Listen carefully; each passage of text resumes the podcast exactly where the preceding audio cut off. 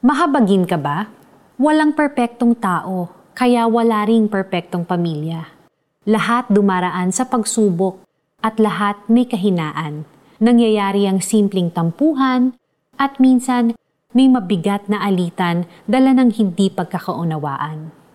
Problems and conflicts arise every day kahit pamahal ninyo ang isa't isa. It is always easy to see our loved ones' mistakes because we want order in the family.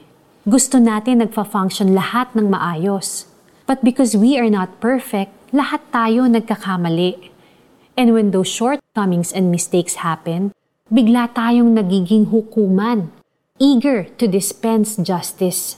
We make sure that people get what they deserve for their actions. That's the thing about justice. Pinaparusahan ng mali, binibigyan ng reward ang tama. But God doesn't want us to operate in justice alone. He wants us to operate in mercy. Kahit may pagkakamali na nagawa ang ating kapamilya, gaano man ito kabigat, nais ng Panginoon na maging mahabagin tayo sa kanila. Hindi sinasabing konsintihin ang nagawang kamalian, pero huwag namang kalimutan ang pamilya dahil lang sa kanilang pagkakadapa. Makatarungan ang Panginoon pero mas madalas na siya ay mahabagin. Kaya't nais niyang maging mahabagin din tayo tulad niya. Huwag humatol, huwag magparusa, huwag maging hukuman sa ating pamilya. Instead, we should dispense mercy and love. Kung nagagalit, naiinis o nasasaktan ka sa kanilang pagkakamali, ibigay mo ito sa Panginoon.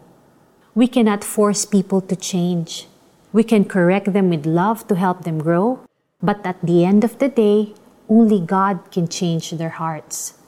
So whenever you're torn between justice and mercy, choose mercy. Choose forgiveness. Because if we were to choose, we would choose God's mercy over His judgments, hindi ba? It's because of His love and mercy that we have eternal life. Mercy is powerful So let's give it in the same way we have received it from God. Tayo manalangin. Panginoon, salamat sa pagmamahal at habag mo. Nais kong maging tulad mo sa aking mga mahal sa buhay. Help me forgive, love, and extend mercy to my family, just as how you forgive, love, and extend mercy to me. Ikaw po ang maging sentro ng aming pamilya and use me to bless my loved ones so that they can see you through me. In Jesus' name, Amen. Para sa application, meron ka bang kapamilya na nakaalitan? Humingi ng tawad at magpatawad. Take the first step to restore your relationship with them. Maging mahabagin kayo tulad ng inyong ama. Huwag kayong humatol at hindi kayo hahatulan Huwag kayong magparusa at hindi kayo paparusahan ng Diyos.